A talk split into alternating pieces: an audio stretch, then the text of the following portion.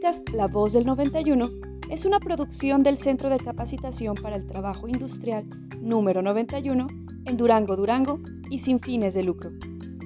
Los comentarios expresados en este programa son responsabilidad de sus conductores. Podcast La Voz del 91.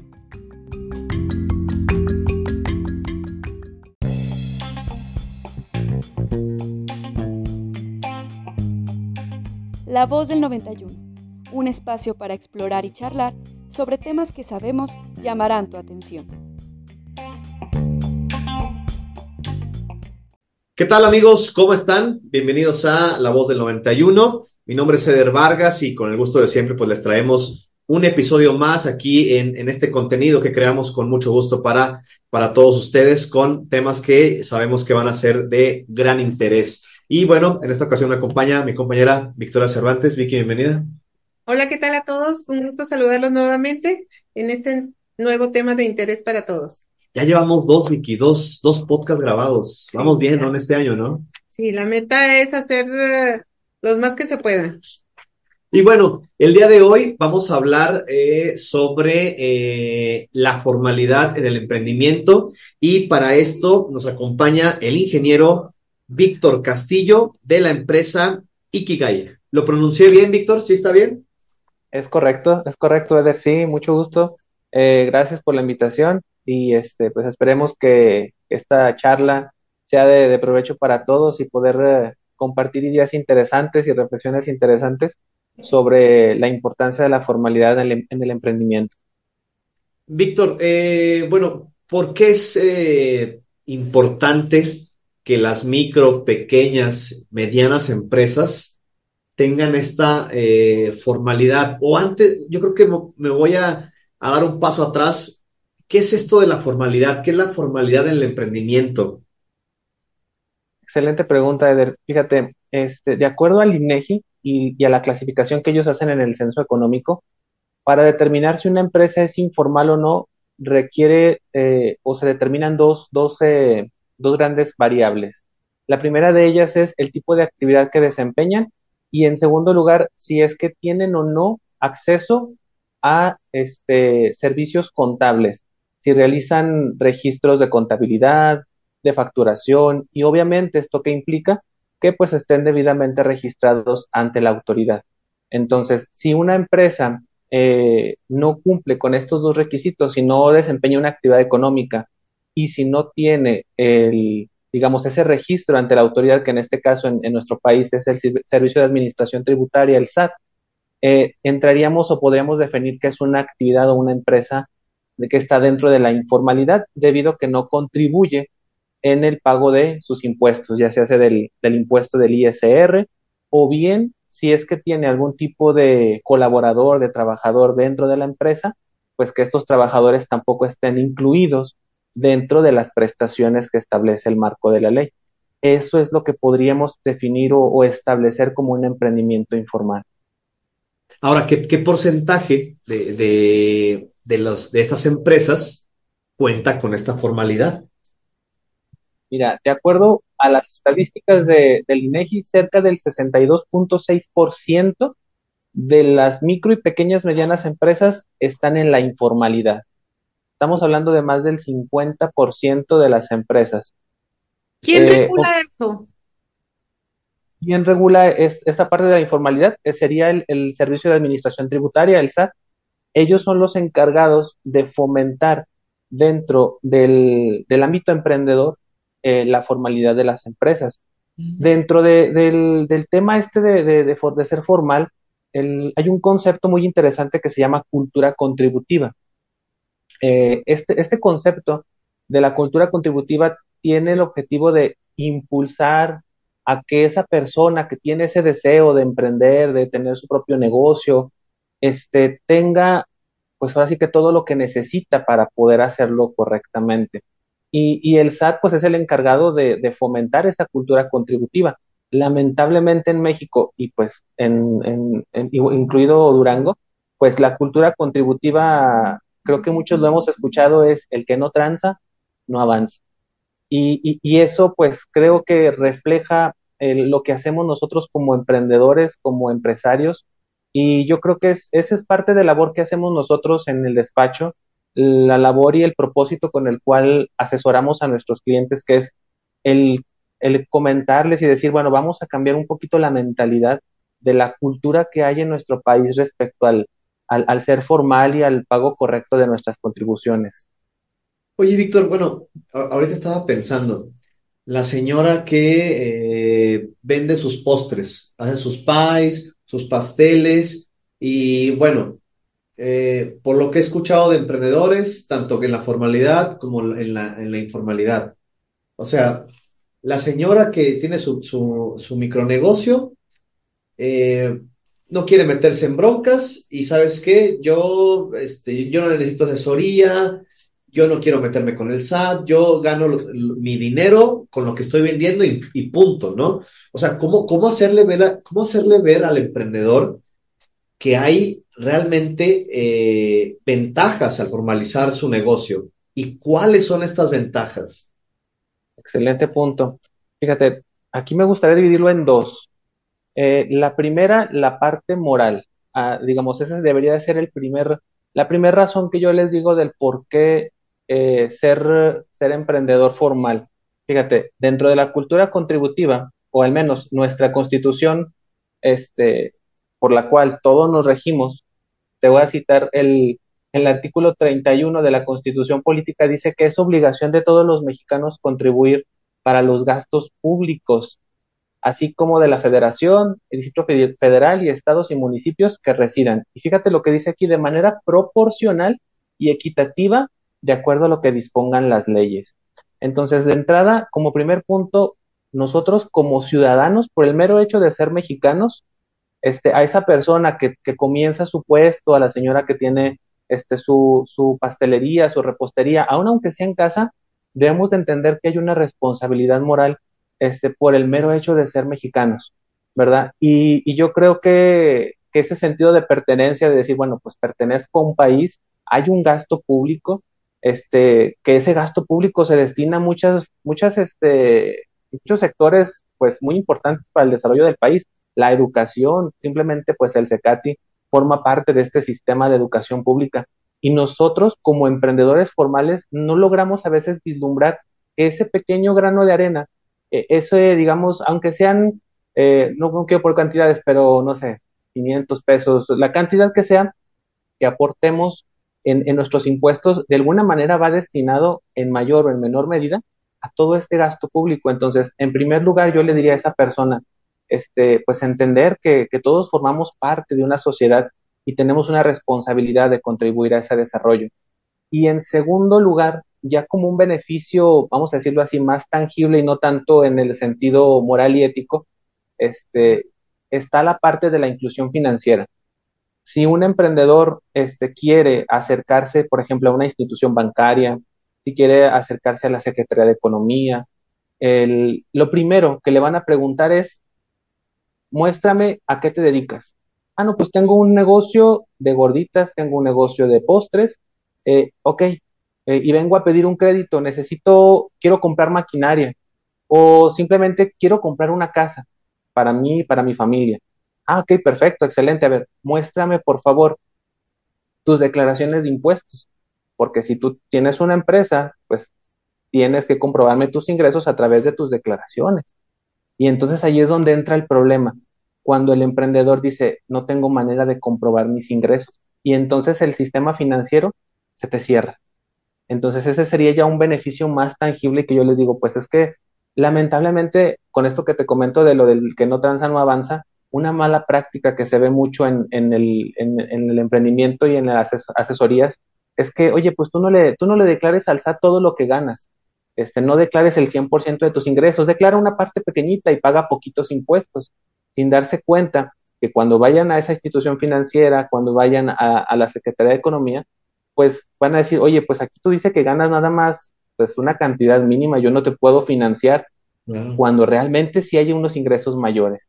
Entonces, pues esos dos puntos, tanto la parte moral y ética como persona, así como la inclusión financiera, ¿verdad? Esos son los, lo, que yo le diría. Que nos pasa mucho, por ejemplo, cuando hemos solicitado estos apoyos para los emprendedores de aquí del plantel, eh, que la cocinita, que este, algo para los postres, la máquina para cortar el cabello. Eh, vaya, hemos, no se nos han abierto las puertas debido a esta eh, informalidad, ¿no? Porque desgraciadamente eh, muchas veces siento yo que no se le ha dado la difusión correcta o, la información adecuada para que estas personas pues conozcan de esos beneficios, ¿no? Así es, Así es, es correcto. Ahora, digo, ¿qué, ahorita que estábamos eh, presentándote, Víctor, eh, Ikigai. Ikigai es una empresa que se dedica especialmente para esto, ¿cierto? Una empresa que, este, justamente ahorita lo platicabas, ¿no? Que va a orientar a esos emprendedores y les va a explicar estos beneficios para que entren en la, en la formalidad, ¿correcto? Es correcto, sí, mira, el, el término Ikigai o cuando nació esta idea de, de abrir este negocio, este despacho, fue eh, a través de la búsqueda del sentido. Ikigai es una palabra japonesa que significa el sentido de la vida. Nuestro eslogan es le damos sentido a tus proyectos. Nosotros tenemos ese objetivo de que así como el ser humano tiene la necesidad de encontrar un sentido en la vida y de buscar algo que le apasione y que le dé sentido a lo que hace diariamente, en el trabajo también es necesario tener un sentido, una dirección hacia dónde vas. Entonces el emprendedor cuando comienza necesita pues encontrar el camino correcto, necesita encontrar hacia dónde irse. Y ahí es donde nosotros intentamos a través de diferentes áreas, una de ellas es la contabilidad, otra de ellas es la publicidad, otra de ellas es el software, es decir, a través de un, de un equipo multidisciplinario, asesorar a ese emprendedor y entonces se vaya encaminado y su proyecto tenga el sentido correcto. Ese es lo que nosotros hacemos y, el objetivo que perseguimos siempre de la mano de la formalidad y siempre pues de la mano de, la parte, te digo, de la, de la ética personal y de la ética, de la, cuestión moral. Eso para mí es muy importante porque creo yo que un negocio que, no se solventa sobre las bases eh, de los valores que, incluso se dice comúnmente en la familia es donde se nos enseñan los, los valores, donde aprendemos los valores este, iniciales. Y, y a veces en la familia pues no se habla de estos temas. En la familia no se habla de los impuestos. No es hasta apenas hace poquito que, que se puso la obligatoriedad de que a los 18 años uno tiene que darse de alta en el SAT, cuando apenas estamos teniendo esa conversación de que pues es, es importante este, contribuir, es importante ser un ciudadano responsable. Y, te digo, eso es, lo que hacemos, tratamos de darle sentido a los proyectos y pues eh, aportar de alguna manera a todos esos emprendedores para que, para que sus ideas florezcan, sus ideas crezcan y, ser parte. Este, ok, está, estamos hablando de, de personas este, con negocios informales, pero que quizás a lo mejor ya tienen una microempresa o, algo en pequeño, pero ya con cierta formalidad, o que tienen otro tipo de educación o otro tipo de criterio de emprendimiento. ¿Qué pasa con todos aquellos este, comerciantes que andan por las calles y sacan buen dinero y, y, y no están en ningún lugar? O sea, se la viven por toda la ciudad y a veces ganan hasta más que uno pero que desafortunadamente su cultura o su educación este, eh, les permite navegar con, con eh, ¿cómo, se dice? De que no, no gano, no tengo, y yo porque le voy a dar al gobierno mi poco dinero que gano, cuando pues la realidad es otra, ¿verdad? ¿Cómo convencer a esas personas de esto que tú nos estás diciendo, de que pues hay que ser este, coherentes con, con, con con quién soy y en el país donde estoy y, el respeto que debo de tener hasta por, por la misma sociedad. Oye, sí, y, qué, y qué buena pregunta, digo, porque, o sea, ayer, por ejemplo, este, le preguntábamos al, al, chef de la cocina, ¿no? Este, eh, les, los enseñó a hacer pasteles y luego eh, nos, nos decían, yo gasté 150 pesos en hacerlo. Y lo bueno, ¿cómo calculas el, el cuánto vas a ganar tú, ¿no? O sea, cuánto cuesta tu mano de obra, ¿no? Y me dice el chef, este, te voy a cambiar la pregunta, ¿cuánto quieres ganar? ¿no? O sea, ¿cuánto, cuánto realmente quieres ganar por, por tu esfuerzo, ¿no? Y eso me lleva a la pregunta de Vicky, o sea, ¿cómo, cómo hacen ustedes como despacho eh, el, el que la gente tenga esta, pues sí, el ser conciencia, exactamente, de que, de, de, de, vaya. De que estoy ganando, o sea, mucho. Y que, y que, como dice usted, este, a lo mejor eh, como mexicano tengo que cumplir también con, con, con, ese requisito que me pone Hacienda. El compromiso. El compromiso. Entonces, ¿cómo hacerle entender? Porque desafortunadamente, y, y, disculpe, pero, pero tenemos una idea errónea de que Hacienda lo único que quiere es consumir mi dinero hasta el último peso. Entonces, ¿cómo quitar ese criterio y decir, bueno, es que tienes que, y que es, bueno, o sea, participar con tu país, ayudarle a mejorar, porque al fin y al cabo se maneja que, que todo lo de Hacienda es para beneficio de, de la misma población. Entonces, ¿cómo hacerle? ¿Cómo crear otra cultura diferente para poder este, orientar a la persona a, a, a hacer lo correcto, pues? Excelente. Sí, ahorita que comentaban lo de, lo de los costos, fíjate, yo lo que les platico es, con este ejemplo les, les puedo a lo mejor dar una idea. Es, eh, tú vas a abrir tu negocio o, por ejemplo, quieres vender de forma ambulante, ah, es válido. Realmente el canal de distribución que tú elijas para la venta, pues es el que tú creas conveniente para tu negocio.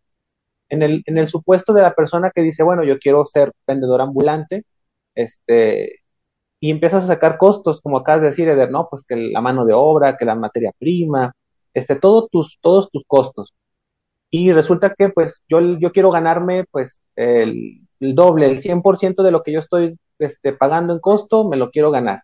Y pues resulta que mi país sale eh, a la venta al público en 15 pesos. Entonces, pues ya ahí va la persona muy contenta a vender sus pies a 15 pesos, ya sabe cuánto se va a ganar. Aquí pues todavía no piensa nada en tema de impuestos, simplemente yo voy a vender. Y luego tenemos al emprendedor B, que es otro emprendedor que dice, bueno, yo también quiero vender, también quiero vender pies. Pero pues, este, yo necesito, yo, yo quiero contratar a personas, entonces en, el, en la parte de, de mi rubro, pues ya se van a incrementar mis costos, yo ya voy a tener costos también de empleados, este, yo voy a tener también que pagar a lo mejor una, una renta de un local, ¿sí? Este, voy a tener que eh, pagar, no sé, algún tipo de contribución este, por mis permisos, con, eh, ¿cómo se llama? La este, protección civil, mi extinguidor, etcétera. Es decir, tengo que adecuar todo mi local a las normativas. Entonces, todo eso que pasa, que va encareciendo el producto del emprendedor formal, ¿verdad? Entonces, ¿qué es lo que sucede?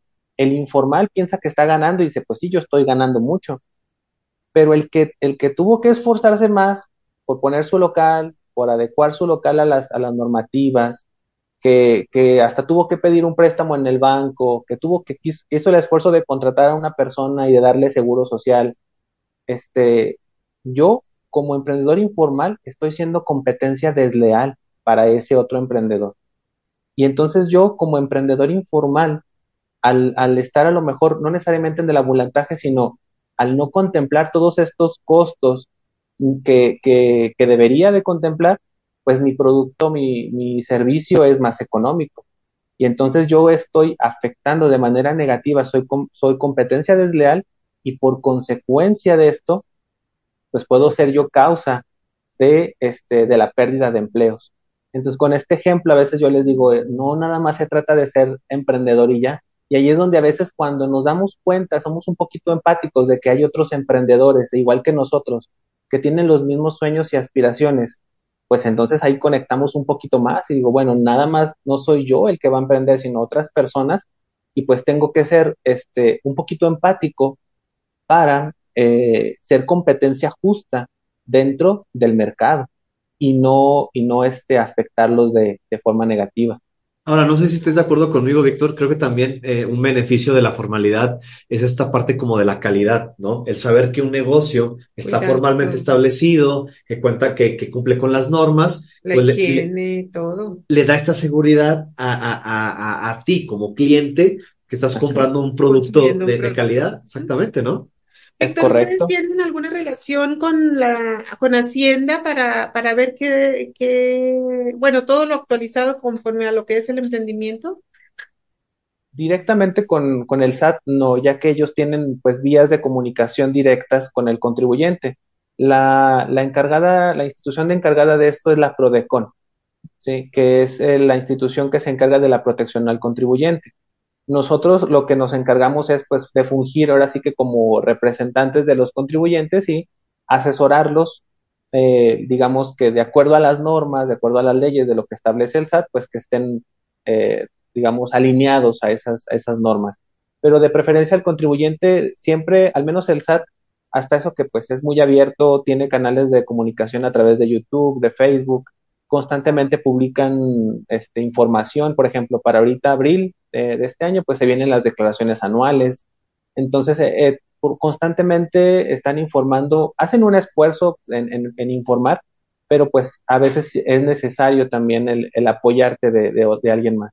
Víctor, por último, la gente que se ha acercado a Ikigai, eh, ¿Qué, respuesta han tenido, han, han visto ustedes de, esos este, emprendedores? Eh, por ejemplo, no sé, de 10 emprendedores que van con ustedes, ¿cuántos eh, mudan para, para, esta formalidad? ¿Cuántos, en, cuántos se encuentran una respuesta positiva? diría que lamentablemente la respuesta es baja. De cada 10 personas que, que, se, que me ha tocado asesorar o de estar en algún curso, este, dos se animan a, ser formales y, a ver, y creo que hasta estoy siendo optimista, ¿verdad? Hay veces que, que, simplemente ya el hablarles, como mencionaban ahorita, el decirles ya SAT, dicen, ay, no, problemas, este, impuestos, y no, eso no, no me quiero meter en, esa situación. Eh, y entonces es, es este, muy, muy baja la respuesta. Víctor, pues eh, agradecerte mucho el que haya estado con nosotros en este, en la creación de este contenido. De verdad ha sido muy, muy enriquecedor. Eh, por ahí escuchamos mucho eh, estos temas, ¿no? Pero hoy, hoy creo que aprendimos todavía más sobre esto. Por favor, invita a la gente a, que, bueno, quien va a escuchar este contenido, a, que encuentre Ikigai, ¿cómo los encontramos? Por favor, Víctor. Claro. Mira, de momento en redes sociales, la verdad por el trabajo y, todo lo que hacemos, pues no, no hemos tenido mucha oportunidad de, impulsar en redes sociales, pero eh, pueden mandarnos un mensaje al WhatsApp al 618 806-1863. Esa es nuestra línea de teléfono, el WhatsApp, para que cualquier duda que tengan, este, el, con mucho gusto vamos a estar uh, disponibles para, para, asesorarlos y para darles sentido a, a todos los proyectos que, que quieran este, a, a, que los acompañemos. Víctor, ¿y el compromiso para que vengas con nosotros? ¿Cómo ves? Claro, claro, por supuesto ya, ya lo estamos platicando, ya estamos por ahí y esperemos pronto vernos ahí en el, en el CECATI compartiendo estos temas ya más a profundidad, ya, ya ver cómo, cómo esos emprendedores que están formándose ahí en el CECATI, pues ya den ese paso a la formalidad. Sí, porque como, como institución, pues tenemos esta... Sí, que orientarlos al respecto. Así es. Vicky, ¿algo más? No, pues agradecerle, Víctor, por toda la información que nos brindó. Ojalá que, que la, la mayoría de los, de los emprendedores informales este, pues se animen, se animen a acercarse a obtener esta información y ver eh, qué es lo mejor para su negocio. Gracias. Víctor, muchas gracias. Nos vemos pronto y a todos los que van a escuchar este episodio, espero lo hayan disfrutado tanto como nosotros y recuerden que nos vemos en un programa más del La Voz del 91. Adiós. Hasta luego.